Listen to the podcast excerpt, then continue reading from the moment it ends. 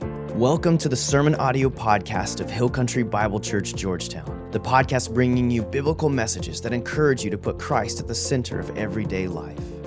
We're here to help you engage in the local church and to invite you into a life that matters through Jesus. If you have any questions about your next step, visit us online at hillcountry.life. And now for today's message. Well, good morning, everyone.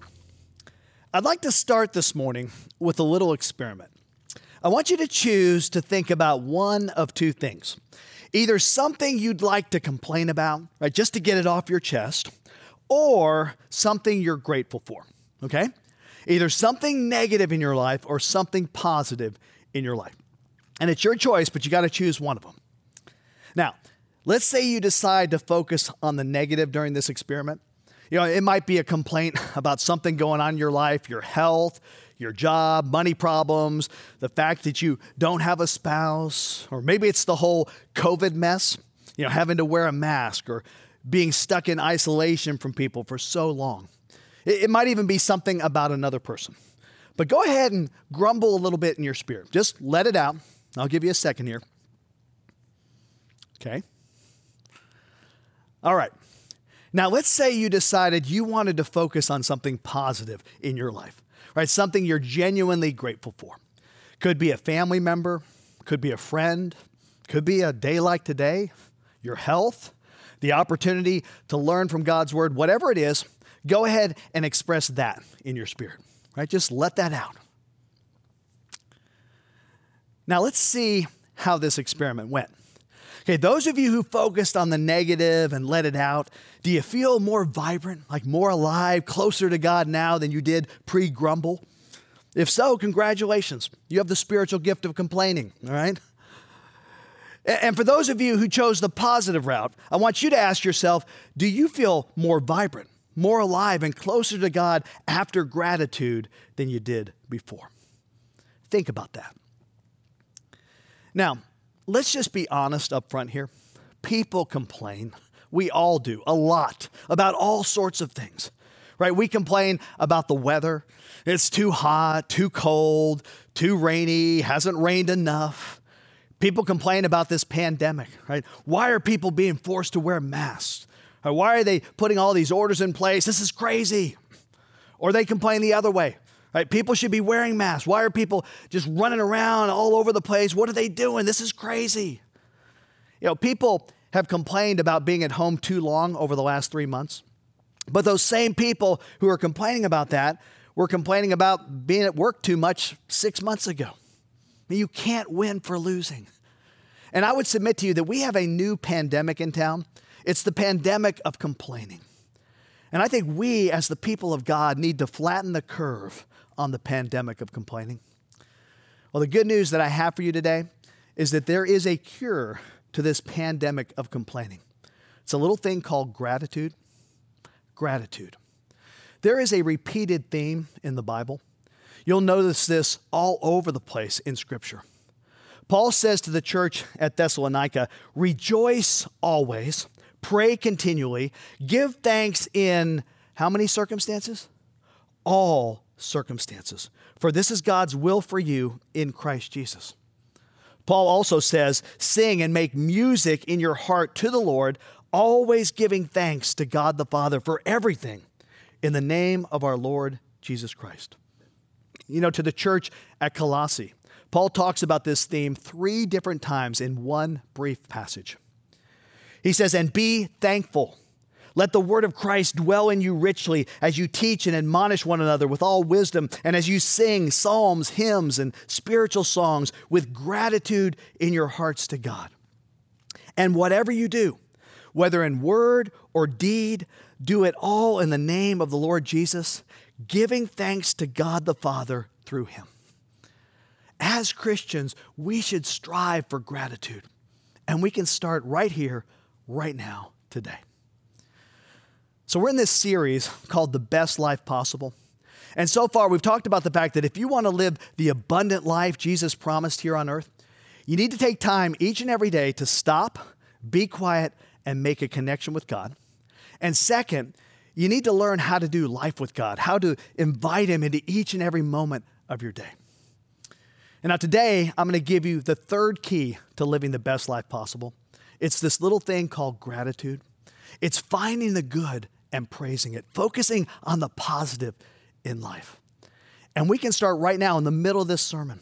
You know, if you're not printing out your bulletin each week, pause the sermon here and go print it out or grab a pen and a piece of paper or open up a notes app on your phone because I'd like you to jot things down throughout this message, things that you're grateful for. And I'll just give you a few categories up front here. Maybe God will bring individuals to your mind a family member, coworker, teacher. Just write down their names. Maybe it's an experience, like getting to go to school or work or travel, or a time when you were suffering and God comforted you. You know, maybe you just think of small gifts, an encouraging word from somebody, a phone call, a text, good night's sleep, food you love to eat. Maybe it's big, life changing gifts like our faith, the Bible, the death of Jesus on the cross so I can be forgiven, the gift of the Holy Spirit to guide us, spiritual gifts, or a community like our church. Throughout the message, God will nudge you with something you're grateful for. And when He does, just keep that pen out and write it down. You know, by the end of the message, you'll have wonderful words to look at, and we'll talk to God about them. The theme for this week is this more gratitude will not come from more acquisitions, but from more awareness of God's presence and goodness. More gratitude will not come from more acquisitions, but from more awareness of God's presence and God's goodness. Now, we're talking today specifically about Christian gratitude, Jesus shaped gratitude. It's a way of looking at life. There's a wonderful Christian writer named Robert Roberts. Do you think it would be hard to be grateful if your name was Robert Roberts? I don't know what his parents were thinking. But anyway, he said there's a uniquely Christian framework for gratitude. Gratitude is always the perception of the good. That's why you and I cannot manufacture gratitude by willpower. A lot of people try that. But gratitude is a byproduct of a way of seeing things. And it always involves three factors summed up in the old Latin word bene, which means good. Gratitude always involves three benes. First of all, a benefit. See, for me to be grateful, I have to receive the benefit and perceive that it's a good thing for me. I must find it favorable. And the Bible has a lot to say about this.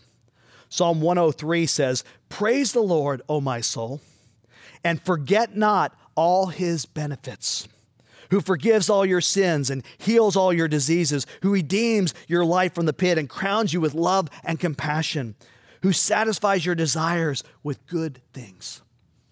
Now, you should all be writing stuff down right now because God tells us not to forget his benefits, forgiving sins, giving love and compassion.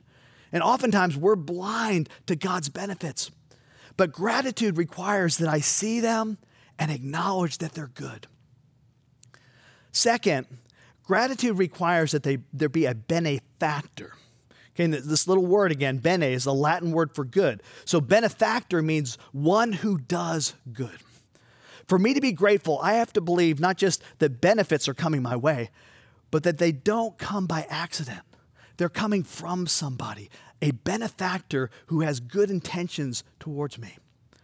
The writers of the Bible are convinced there's a great benefactor. James says, Don't be deceived, my dear brothers. Every good and perfect gift is from above, coming down from the Father of the heavenly lights. There's a good God giving to me all the time. And then there's a third element in gratitude there has to be a benefit and a benefactor, but there also has to be a beneficiary, one who receives the good. That's you and me. We're the beneficiaries of the benefits of a God who has our best interests at heart. Now, for gratitude to be real, I also have to believe that I'm receiving something I didn't earn, merit, or deserve. Gratitude always involves a posture of humility. I mean, if I believe I'm owed something, I won't be thankful for it because I'm entitled to it.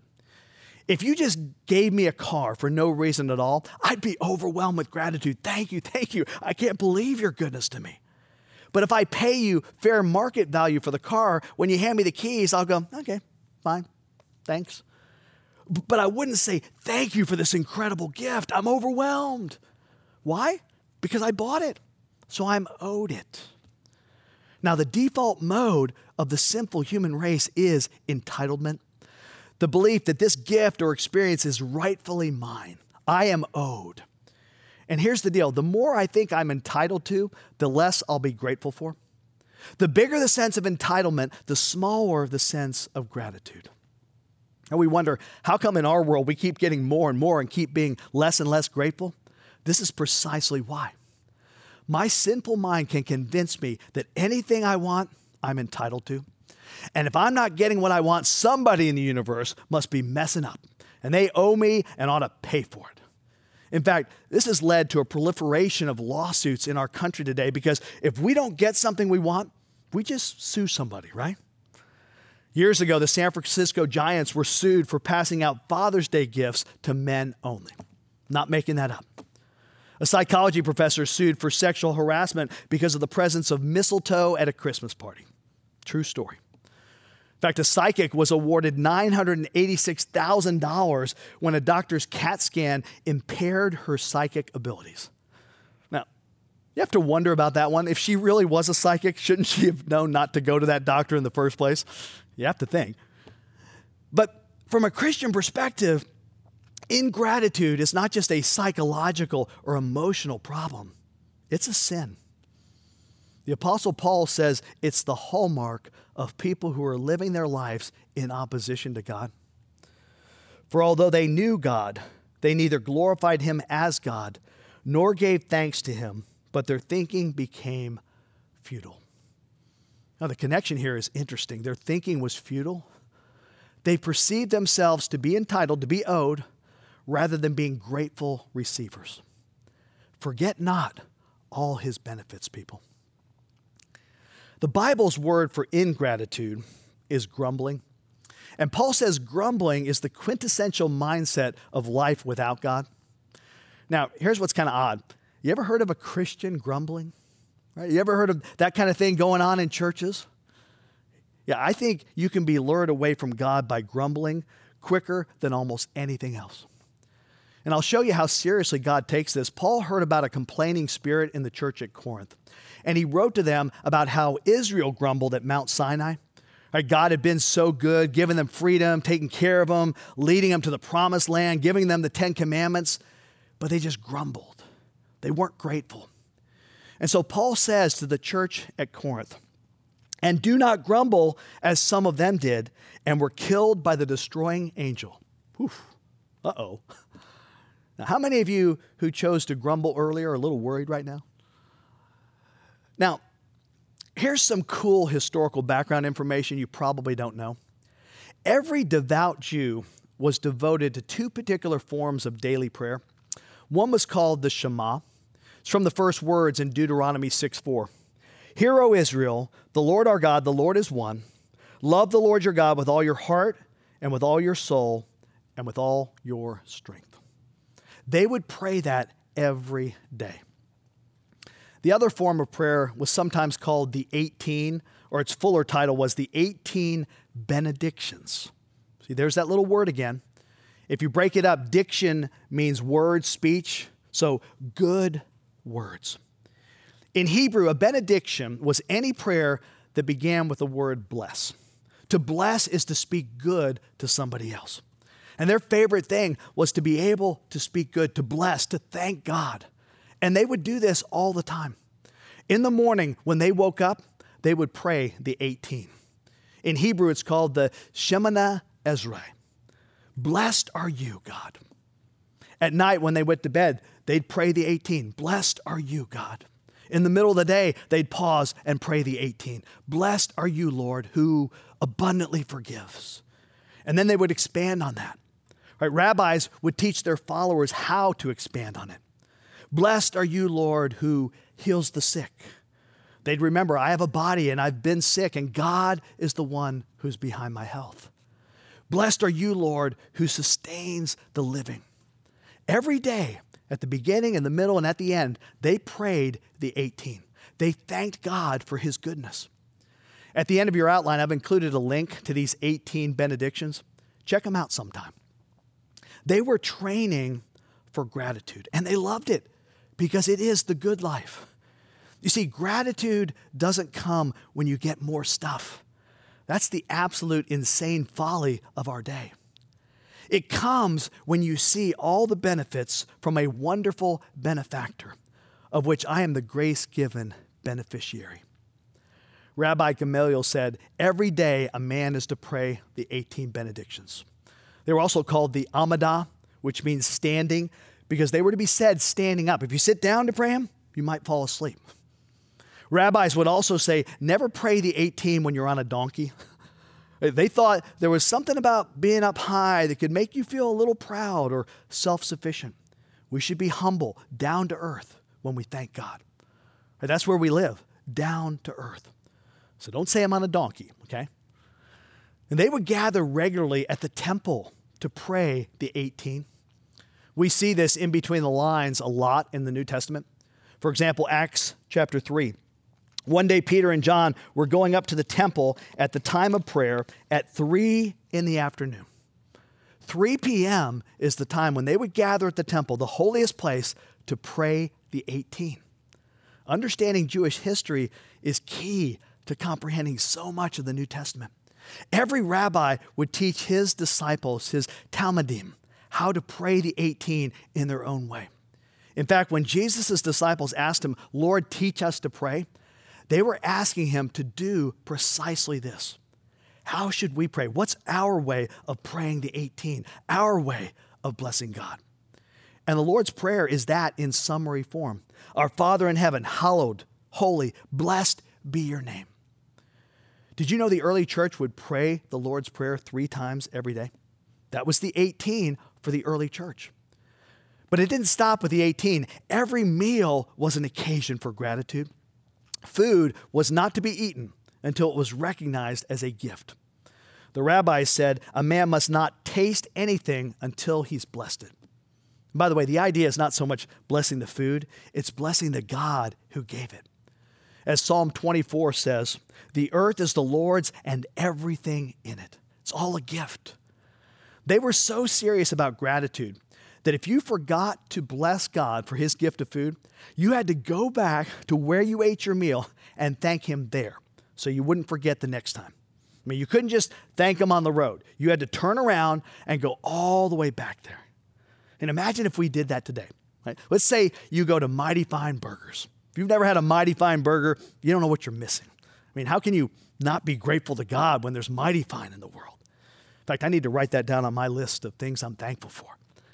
But if you went to Mighty Fine and forgot to thank God for the food, you'd have to drive back to Mighty Fine. Somebody was at your table, you make them get up, you sit down there, say, Oh God, thank you for this burger, fries, and chocolate shake. And the rabbis, they would argue about the window of time you had to do that in. Most said you had to do that before the food was digested out of your body. You see, they loved to be people of gratitude. And every different item of food had to receive its own unique blessing. The rabbi said, He who enjoys anything from creation which is without blessing commits misuse. It's like a form of theft. And again, this all marked Jesus' life. You see this between the lines in the New Testament. At the Last Supper, we're told while they were eating, Jesus took bread, gave thanks, and broke it. And at the same meal, then he took the cup, gave thanks, and offered it to them. Jesus was doing what any devout Israelite did. Every time another item of food comes, God, this is from you too? I get to have this? Thank you, thank you, thank you. And gratitude wasn't just at mealtime and the 18 benedictions. They had blessings for everything, people. They had a blessing for a lamp because to have light in the world is such a gift. I mean, imagine living in darkness. They had a blessing for seeing a comet and a blessing for looking at the ocean. They had blessings related to the weather for when rain comes down. They had blessings for completing a home. No occasion was too menial. Disciples actually followed their rabbis around all the time because they never knew when, when he would say another blessing and they wanted to know okay, how do I bless God for this? How do I bless God for that? In fact, there are stories, and I'm not making this up, of them following their rabbi around when he went into the bushes to go to the bathroom because they would want to know is, is there going to be a blessing? And there was one. Okay, I'm not making this up. This is Rabbi Abaye. He said, Blessed are you, O Lord, who has formed man in wisdom and created in him many orifices and many cavities. Now, that may sound strange or even coarse to you and me, but it's a funny thing. When one of those orifices or cavities isn't working well, life gets a little miserable, doesn't it? I mean, don't you wish then that it would work well? I can almost hear the amens in many living rooms out there, right? So the rabbis would say, Shame on us for thinking we're so proper and dignified that any part of our bodies or existence is too undignified for us to thank the God who thought it up in the first place. Shame on us for thinking there is something unspiritual about any part of our bodies or existence. Of course, in particular, we're to bless God for people, like all people. People we get along with easily, thank you, God, and people who are hard for us to get along with for whatever reason, in whatever moment. Thank you, God. Thank you, God. Thank you, God.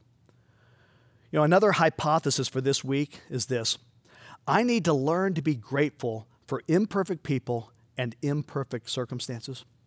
You see, if I wait for perfect people and perfect circumstances to be grateful, how long will I have to wait? Yeah, a long stinking time. The rabbis talked about this too. A rabbi said, one is obligated to say a benediction over evil as well as a benediction over good. Now, why is that? Is it because evil's a good thing, suffering's a good thing, we ought to be glad to suffer? No, of course not. Those are bad things, and God is at work to one day overcome and overturn them. The rabbi said we're obligated to say a benediction at all times because we're always in danger of only being thankful when good things come our way. And when we do that, our threshold for gratitude gets higher and higher and higher. And we slowly become ungrateful people. See, being transformed by God means learning to see good ways in which God is at work, even in bad situations. Comes back to Romans 8 28. And we know that God causes all things to work together for good to those who love God. Notice Paul didn't say all things are good, he said all things work together for good. That's what we can be thankful for, that God is sovereignly working in our lives. The rabbis said, only God knows for sure what will turn out to produce good. You know, a lot of times I'll go through something that's hard, it's painful, it's bad, and I'm wishing I didn't have to go through it. But then I'll look back on it and say, God, I'm so grateful I didn't miss that. You know about that. So we bless God all the time. We give thanks in all circumstances, for this is God's will for us. Not that every circumstance is good, not that the situation is God's perfect will, but that God can work even the bad together for some good. So we're glad for our homes, our friends, our cars, our money, our success when it comes our way, our jobs if we have them. But their absence doesn't prevent us from being grateful for God's greatest gift, Jesus. So, above all, as followers of Jesus Christ, in plenty and in need, in palaces and in prison, thank God for his gift of Jesus his matchless life, his unrivaled teachings, his sacrificial death, his triumphant resurrection. Blessed are you, O Lord. Now let's talk about a couple of exercises in gratitude. The first one is to write a gratitude letter. Think of someone who's impacted your life for good. Maybe someone you've known for quite a while, a friend, mentor, an encourager, somebody without whom you'd be a different person. Then take your time and write them a letter telling them why you're grateful to God for them. You might go through a few drafts of it. You want to make it sing. And then, if you can, call them up and say you want to meet face to face with them. Don't tell them why. And when you get there, pull out that letter and read it to them word for word, slowly, and look them right in the eye. This is why I'm grateful to God for you. You might want to have a copy to give to them, maybe have it laminated. Now, a couple of clarifying rules here. Okay, you can't do this to someone who could benefit you financially. All right, no mixed motives here. It also can't be someone you're hoping to date who doesn't want to date you. It's best if you can make it someone outside the church so it'll come as a surprise to them. But I tell you, the expression of love that comes across with this is powerful. I mean, I guarantee you, if you do this in a godly way, you'll be more joyful than if you don't do it. Guaranteed. Another great idea is to pray your own benedictions. You know, maybe when you wake up and before you go to sleep, uh, you don't have to start with 18. That might be overwhelming. Just do it like this. Each night before you go to sleep, write down four blessings for which you're grateful to God. Right, blessed are you, O Lord. You can use that formula that they used. Blessed are you, O Lord, who gave me this friend I love. And again, your job is not to try to feel grateful. Just begin the process. You know, I've been doing this. And one morning this week, I was just grumpy, right? You ever wake up and you're just grumpy? You know, there are two kinds of people in the world people who love to wake up in the morning and people who hate people who love to wake up in the morning. Yeah, it was just one of those mornings I, I didn't want to wake up, didn't want to get out of bed. And so I sat there and I spent some time going through the previous day thinking, you know, I got to exercise and I have a fairly healthy body. What a gift that is. Uh, yesterday, I got to learn, and, and I love learning. I got to spend time counseling people. I love helping people. And I just went through this list. By the time I got to the end of that day, the day before, I was like, I got to do all that? Are you kidding me? And today I get another day? Thank you, God. Thank you. What an unbelievably good God you are. To think of this world and a life and a body, and above all, Jesus and pretty soon, I was just overwhelmed with gratitude. It doesn't always happen that way. And it's not about feeling gratitude. My job is just to show up, remember, and thank. So try it out. Write a letter of gratitude or do your own benedictions when you wake up and when you go to bed this week. And see if you're not transformed in the process. See if this isn't a huge key to living the best life possible. Okay? Now let's take a moment and thank God for all this. Pray with me. This is going to be a moment just between you and God. You might take that little sheet of paper you've been jotting things down on, or maybe it's just in your mind. But talk to your great benefactor, this great God who loves you so much. Talk to him about all the benefits He's given you in this life. Now, your heart might be full and singing right now. It might not. Kind of doesn't matter. This is just your moment to say thank you to Him for each of those things you've jotted down or whatever you can think of in this moment. I'm just going to give you some time to do that right now. Just express gratitude to Him. Go through that list.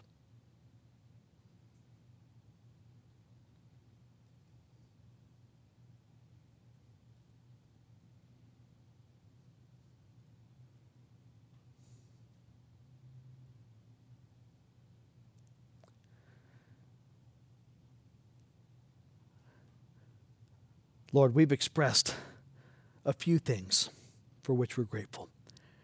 And I pray that this would become a habit in our lives, that we would thank you for all the goodness, that we would find the good and praise it. Thank you, God. Blessed are you, O Lord. Amen.